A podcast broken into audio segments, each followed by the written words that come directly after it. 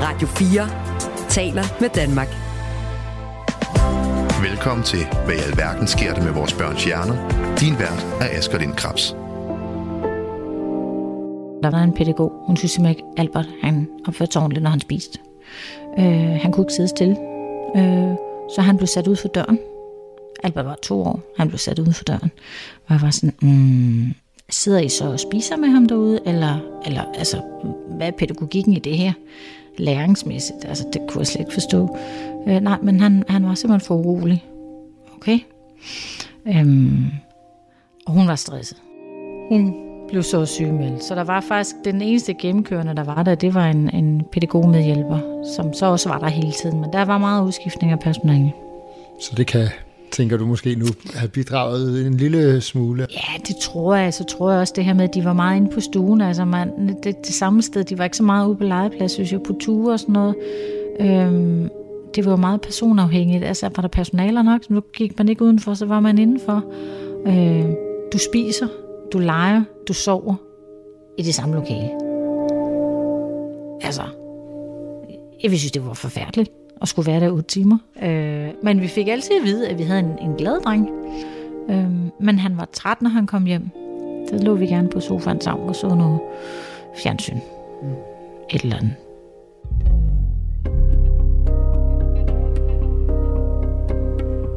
Kan dårlige oplevelser i vuggestue eller børnehave være medvirkende årsag til, at et barn kommer i mistrivsel, også på længere sigt? Det spørgsmål er Nina, som I lige hørte, en af de forældre, der stiller sig selv. Hendes søn Albert kom senere i alvorlig mistrivsel. Om det skyldes hans oplevelser i vuggestue og børnehave, er umuligt at sige med sikkerhed. Andre faktorer har helt sikkert også spillet ind. Men måske er det alligevel muligt at sige noget generelt om, hvad børns år i vuggestue og børnehave betyder for deres trivsel på længere sigt. Det har jeg sat mig for at finde ud af. Derfor tager jeg på besøg hos et af de mennesker, der ved allermest om daginstitutionernes betydning for vores børns trivsel. Jeg vil høre hendes bud på, om det kan skyldes oplevelser i de første leveår, når et barn i skolealderen udvikler mistrivsel. Charlotte Ringsmose, tak fordi jeg måtte besøge dig her på Aalborg Universitets lokaler i Sydhavnen i København. Ja. Vi ser jo typisk øh, børn og unge, der udviser en eller anden form for mistrivsel i skolealderen eller i ungdomsårene. Hvorfor tænker du, det har en betydning, hvad der foregår endnu tidligere, mens de går i daginstitution? Det er fordi, at vi kan se, at de øh, problematikker, som kommer til udtryk, når børnene er i skolen, og senere også øh, både i uddannelsessystemet og i livet, de grundlægges meget tidligt. Og at hvis vi for alvor skal gøre noget ved det, så skal det ske, øh, mens børnene er i daginstitution. Altså vi kan se, at øh, de her udviklingsrisici, øh, som øh, er hos børn, dem de kommer til udtryk tidligt. Der har betydning for, hvordan børnene klarer sig i skolen, om de får diagnoser og specialundervisning, om de kommer i kontakt med psykiatrien og kriminalitetsforsorgen, om de får et, en øh, ungdomsuddannelse, om de får et godt liv, og om de dør tidligt. Øh, sådan så øh, man kan sige, at, at øh, de her ting, vi har en tendens til at øh, sætte ind øh, når, øh, i skolen, fordi vi opfatter åbenbart skolen som særligt vigtigt, hvor det, som forskningen viser, og som er ret sikker viden, vi har, det er, at det, der sker, mens børnene er i daginstitutionen, har faktisk kæmpe stor betydning for det, der er muligt, øh, mulighed for at ske senere. Jeg hedder Asger Lind Krabs. Jeg er far til tre drenge, der har oplevet alvorlig mistrivsel.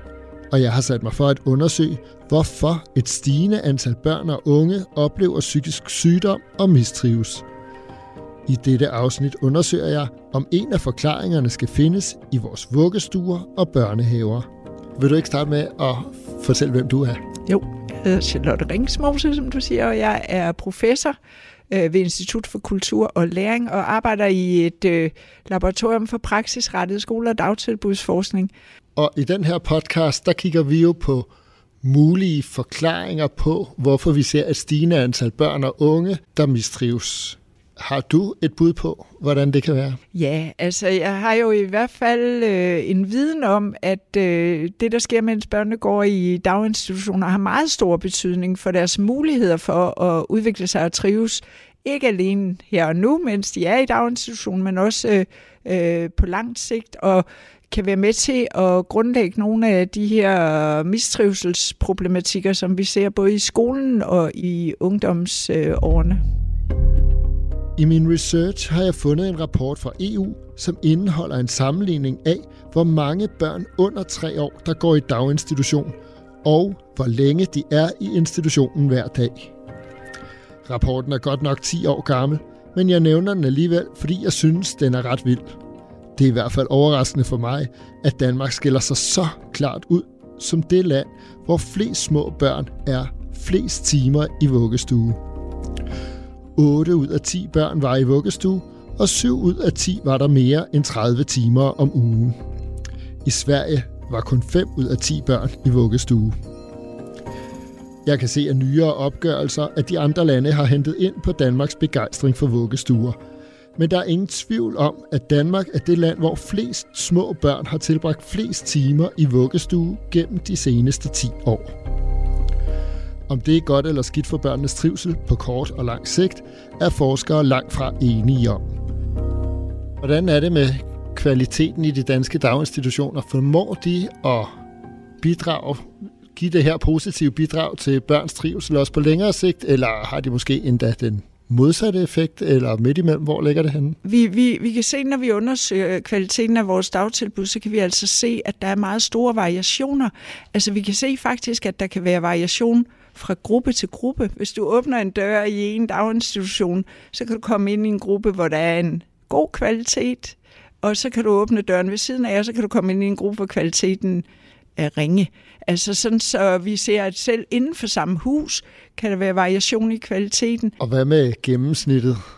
Ja, gennemsnittet ser jo desværre heller ikke øh, for godt ud, især i forhold til at styrke de her særligt udsatte børns muligheder for at udvikle sig, øh, så må vi sige, at vi har øh, ikke... Øh, øh, altså for at, at børnene, de her, som jeg sagde tidligere, for at de her udsatte børn skal få de gode udviklingsbetingelser, så skal du have en god eller fremragende kvalitet. Det er det eneste, der fungerer for dem. Og, øh, og det ved vi nu, at det har vi ikke i, i vores daginstitutioner. Vi har øh, ikke den her øh, gode eller fremragende kvalitet, som styrker de her udsatte børns udviklingsmuligheder. Øh, man kan sige, at det vi har, det er, at øh, vi overvejende børnene færdes i miljøer, der overvejende er karakteriseret ved, at de bliver passet. Altså de bliver Øh, der er ikke nogen børn, der kommer til skade. De bliver passet, de får mad og øh, tag over hovedet osv. Men, øh, men det her, der styrker børnenes trivsel og udvikling, det får de ikke overvejende i vores daginstitutioner. Så det vil sige, for de børn, der kommer til daginstitutionerne med en vis mental robusthed, styrke, de kommer som regel rimelig godt igennem daginstitutionen, klar til skole, men for dem, der kommer til daginstitutionerne, og i forvejen har en eller anden form for udsathed, får ikke det løft, de kunne have fået. Præcis. Er det sådan, det skal forstås? Ja, det er lige præcis sådan, det skal forstås, og de risikerer faktisk, at det bliver forværret. Altså, det er det her, jeg mener med, at en lavkvalitets daginstitution er en risikofaktor for udsatte børn. Så de risikerer, at det bliver forværret, fordi de måske også kommer til at gå i daginstitutioner med andre børn, som også er udsatte, som også har det her behov for at blive mødt og spejlet og øh, knyttet på en, en god måde til øh, voksne. Så de risikerer at komme hen i en daginstitution, hvor der måske øh, er meget højt lydniveau, eller øh, voksne, som prøver at, at få dem til at falde til ro, men på nogle måske mere uhensigtsmæssige måder. Altså, så det får en, en skadelig betydning for de her børn øh, og forværre deres øh, situation. Har du et eksempel sådan en uhensigtsmæssig måde? Hvad er det for et miljø, der bliver Jamen, altså, øh, vi ved jo en masse om, hvad der er godt for børn, og hvad der er skidt for børn. Noget af det, der er værst for børn, det er at skælde ud. Altså, øh, på engelsk kalder man det harsh parenting. Det her med, øh, at man er meget sådan adfærdsregulerende og skælder ud og sætter børnene på plads og siger, skal, altså hele tiden i rette sætter. Det er meget skadeligt for børn. Det øh, hæmmer deres... Øh, øh, altså det, de mister jo troen på sig selv. De får sådan en slags indlært hjælpeløshed, fordi de hele tiden gør ting forkert. Og er det noget, øh, man ved og kan dokumentere forskningsmæssigt? Man kan i hvert fald dokumentere, at det er skadeligt for børn øh, i deres øh, følelsesmæssige og sociale udvikling, hvis de, øh, det er noget af det, der skader børn allermest, hvis de er udsat for den her øh, meget øh, hårdhændede øh, opdragelse. Og det er det, man nemt kan ty til, hvis det er børn, som er meget udadreagerende. Så kan man nemt øh, ty til at blive meget i rettesættende og, og skælde de her børn ud. Og det ved vi, det har altså den modsatte betydning for børnene, øh, at, øh, at så får de øh, ja, det kan accelerere sådan en øh, uhensigtsmæssig adfærd hos, øh, hos de her børn. Det, de tværtimod har brug for, det er jo alt det gode. Øh, de har brug for at blive mødt af øh, voksne, som har et positivt syn på dem, og som øh, engagerer sig i dem og øh, støtter dem i deres bestræbelser og øh, sætter gode lege og aktiviteter i gang, øh, får dem med i nogle fællesskaber. Alle de her øh, beskyttende forhold. Det er det, de har brug for at møde i deres øh, daginstitutioner. Og det er det, vi ved faktisk, at der er for lidt af generelt set i de danske daginstitutioner. Altså man kan sige, at vi, vi har rimelig sikker viden om, at øh, vi ikke lykkes med det her. Hvad viser jeres forskning i forhold til det? Ja, altså at øh, når, når jeg taler om det her med at, at få skabt... Øh, både de her gode relationer og øh, nogle gode fysiske rammer og nogle gode øh, lege- og aktivitetsmuligheder for børnene, så kan vi desværre se, at det lykkes vi altså ikke øh, i tilstrækkelig grad med i vores øh, daginstitutioner. Øh, at øh, det her med for eksempel, om der er øh, om, om øh, bare den her relationsting med at være sikker på, at, øh, at børnene er øh, sammen med voksne, som taler ordentligt og har et positivt syn på børnene, det kan vi ikke altid være sikre på, at det er til stede i en daginstitution, hvor, hvor man kan sige, at der er mange forskellige opfattelser af, hvad der er vigtigt for små børn, og hvor man måske snarere tager sin egen øh, opfattelse fra sin egen opvækst med ind øh, i daginstitutionen, og, øh, øh, og øh, at det så er den måde, man er sammen med barnet på, mere end den her viden om, hvad der giver børn gode udviklingsmuligheder i en daginstitution.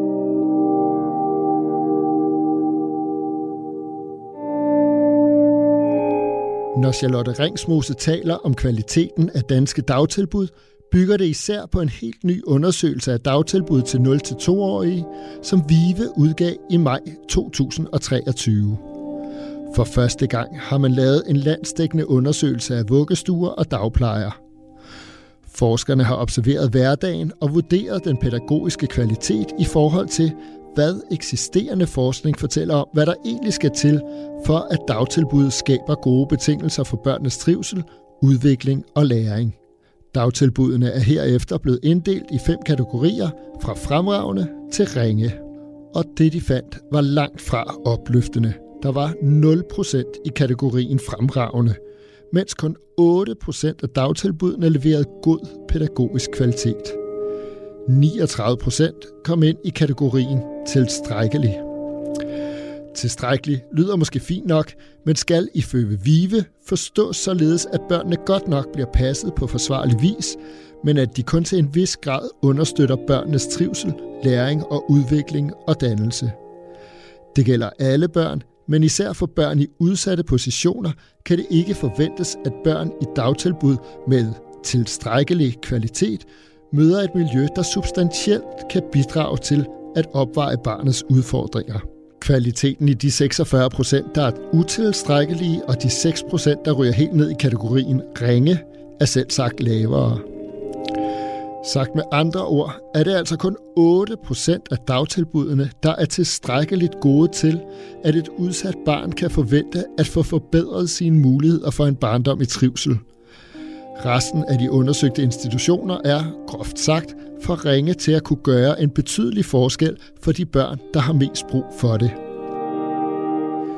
Hvad det betyder for børn at gå i et dagtilbud i de lave kategorier, og om det lige frem kan være skadeligt for deres trivsel på kort og lang sigt, bliver ikke beskrevet, da der, ifølge rapporten, ikke findes nok forskning på området til, at man kan konkludere noget entydigt.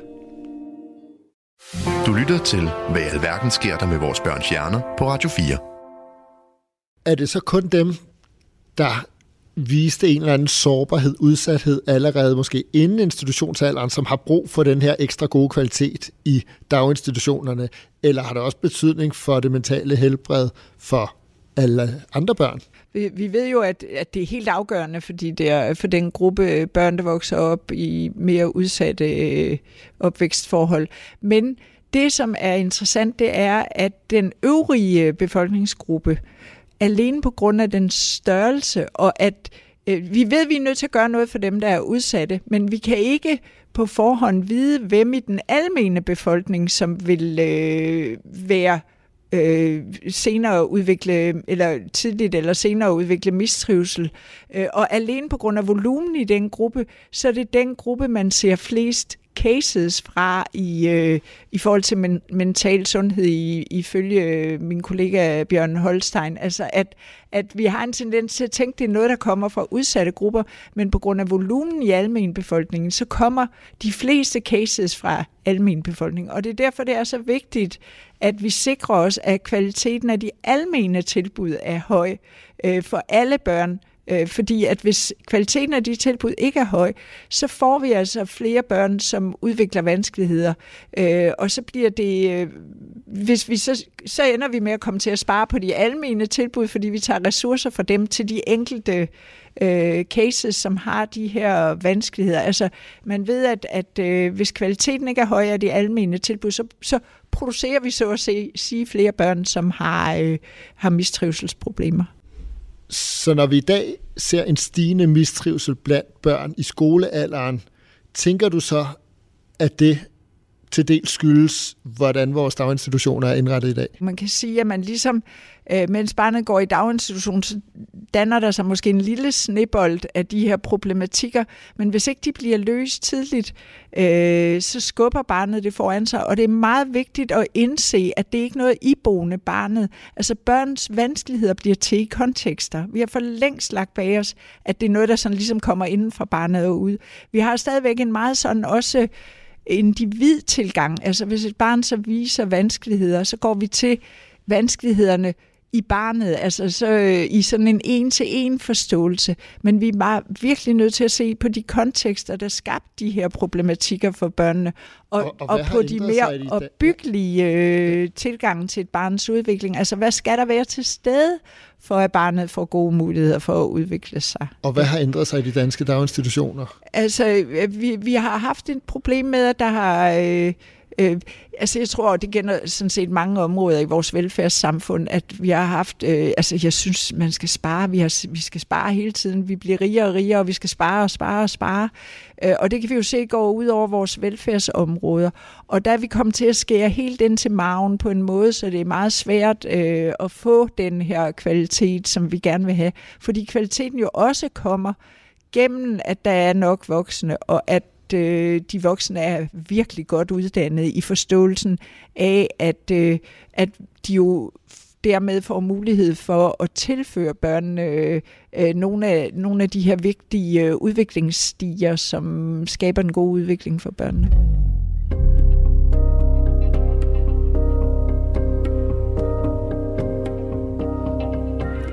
Jeg har dannet en Facebook-gruppe, hvor forældre til børn i mistrivsel kan dele deres historier til denne serie. Dorte har skrevet om sine oplevelser med daginstitutioner. Min datter var i en kæmpe vuggestue med tre sammenkørte stuer med mange voksne, hun ikke var tryg ved. Når ikke hendes tillidsperson var der, var aflevering forfærdelig. Sommetider sad hun i lang tid ved døren alene med en figur i hånden, der gav hende lidt tryghed. Jeg kan huske en dag, hvor hun havde siddet næsten hele dagen ved den dør og ventet på at blive hentet. I børnehaven var udfordringen for mine børn, at de ikke var trygge ved alle de voksne. De havde en eller få, som de havde tillid til. Derfor var det hårdt for dem, når ikke denne person var der. Aflevering var altid meget svær, især hvis ikke den rette tillidsperson var der. Ofte skulle en pædagog holde vores skrigende barn, mens vi tog afsted. Det var grænseoverskridende. Pædagogerne sagde, at det hurtigt gik over, og at det var helt fint, men alligevel var det hårdt. Og når jeg tænker efter, et overgreb mod barnet. Begge mine børn har diagnoser nu, men det var ikke noget, der blev bemærket i deres daginstitutioner.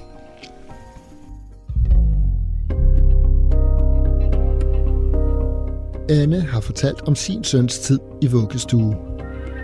Det tog meget længe at få ham ud af døren om morgenen. Måske fordi han vidste, hvad der skulle ske. Og det kunne også tage op til en time at aflevere ham. Efter nogle få timer kunne de så ringe til mig og sige, at nu kunne de ikke forsvare det længere, og jeg var nødt til at hente ham. Og han havde grædt al den tid, jeg havde været væk. Der var en meget dygtig leder, og der var også nogle andre dygtige mennesker. Jeg tror bare ikke, de var der så meget for min søn og de andre børn. Det var en meget stor institution, og børnene kunne virke ret isoleret på deres stuer. Det slog mig, når jeg kom og hentede, og jeg kom jo på nogle ret skæve tidspunkter, så sad der en stor dreng, som var kaldt ind som vikar, alene på stuen med de børn, der ikke sov. Den her teenage-dreng sad alene med nogle børn, som gik rundt langs kanten af lokalet. Nogle gik med sit legetøj i hånden, nogle græd. Jeg så børn med tomme blikke, der bare gik eller kravlede rundt. Min søn var der meget lidt, fordi han græd så meget. Han græd fra jeg afleverede til at hentede ham. Efter tre og en halv måned tog jeg ham hjem. I begyndelsen af juni 2023 udgav en gruppe norske forskere et studie, hvor de havde undersøgt, hvor pressede små børn bliver af at begynde i vuggestue. Det gjorde forskerne ved at tage spytprøver fra børnene, når de blev afleveret de første uger i vuggestuen. Forskerne kunne måle, at så længe forældrene var til stede, havde de små børn ikke et forhøjet niveau af kortisol. Men i de første uger hvor de var i vuggestue uden deres forældre, steg niveauet. Vi mennesker der kortisol for at kunne håndtere stressende situationer, og niveauet af kortisol er en indikator på, at småbørnene var presset i de første uger væk fra deres forældre. Dette resultat stemte også overens med forældrenes og vuggestuepersonalets oplevelse af, at de små børn virkede pressede i de første uger. Efter tre måneder i vuggestue fortalte forældre og personale, at børnene virkede rolige, og kortisolniveauet hos børnene faldt atter til et lavt niveau. Om de første ugers forhøjede kortisolniveau har betydning for børnenes trivsel på længere sigt, fortæller studiet ikke noget om. Hvad er det, de voksne skal gøre i daginstitutionerne? Du skal tænke på, at vi har jo normaliseret en barndom, hvor du er væk fra de primære voksne i mange timer hver dag. Og derfor er man jo nødt til at tænke på, hvad det er, øh, børn har brug for. Altså for nogle børn, så er de jo i daginstitutionen øh, i mange timer hver dag. Altså, hvis vi tager et lille barn, som er væk fra sin primære omsorgsgiver, øh, måske hele dagen og bliver hentet klokken 5, så har det her barn cirka halvanden time efter det er kommet hjem til at få alt det, barnet i virkeligheden har brug for, øh, i forhold til den her øh, kontakt og nærhed, og, øh, men også stimulering. Øh, sådan så, så det er nogle af de her ting, som øh, for de helt små børn, så er man jo nødt til at være sikker på, at når barnet kommer i daginstitutionen, at det får den her tryghed, øh, nogle nære øh, voksne, som øh, spejler barnet og øh, hjælper barnet med at komme ind i nogle gode øh, lege og aktiviteter. Når man ser børn, der mistrives i skolen, reagerer de måske på de rammer, der er der, altså, hvor man jo skal sidde stille, og man skal bevare koncentrationen, og, og, og gerne jo også øh, passe ind i et fællesskab, og, og ikke øh, gøre det modsatte af det, de andre gør, og, og, og lige når man selv har lyst. Der er jo mange ting, man skal lære, ligesom for at kunne gå i skole skal daginstitutionerne være bedre til at, at forberede børnene på at gå i skole, eller er det noget, noget andet, du, du taler om? Børn i 0-6 års alderen lærer ikke på samme måde. Det er simpelthen noget med hjernens udvikling at gøre. Man lærer ikke på samme måde, når man er et barn i 0-6 års alderen, som man gør efter man er øh, 6 år. Så, så børn i daginstitutionerne, de lærer primært gennem øh, relationer og leg og i nogle gode øh, fysiske øh, miljøer.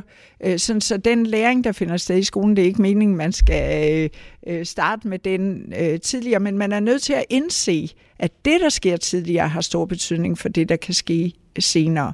Og noget af det, som for eksempel øh, er vist af en meget vigtig kvalitetsindikator for en daginstitution, øh, det er, om man ser vedvarende fordybet opmærksomhed. Altså om, om øh, børnene kan fordybe sig i en leg eller en aktivitet, øh, og også om der er vokseninvolvering. Det er noget af det, der styrker barnets relationer og sprog øh, og evnen til at øh, udvikle en god opmærksomhed. Og det har man jo rigtig meget brug for, når man starter i skolen. Barnets evne til at rette sin opmærksomhed, øh, barnets øh, øh, adgang til overhovedet at forstå, hvad læreren taler om, det grundlægges, mens barnet går i daginstitution.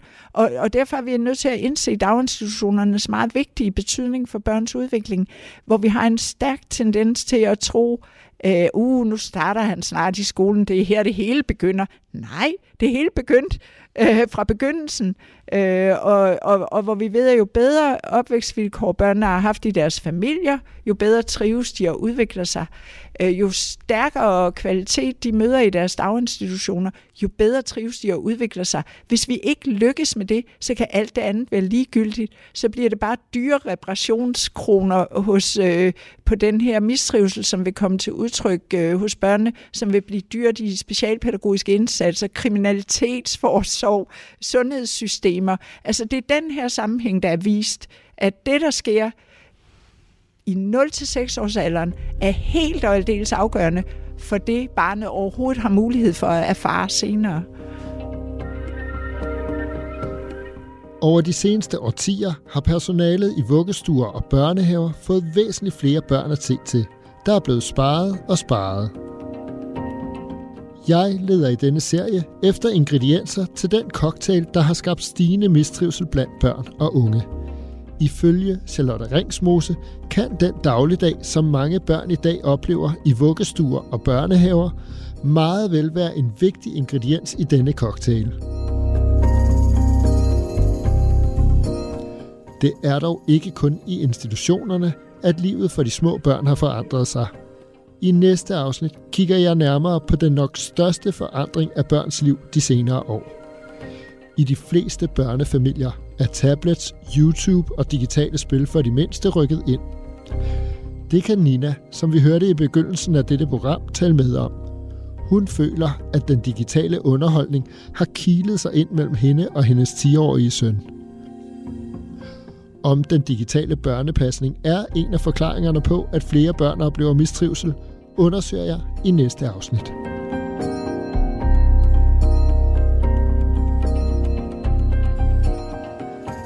Denne serie er produceret af Rasmus Benson og mig, Asger Lindkrabs.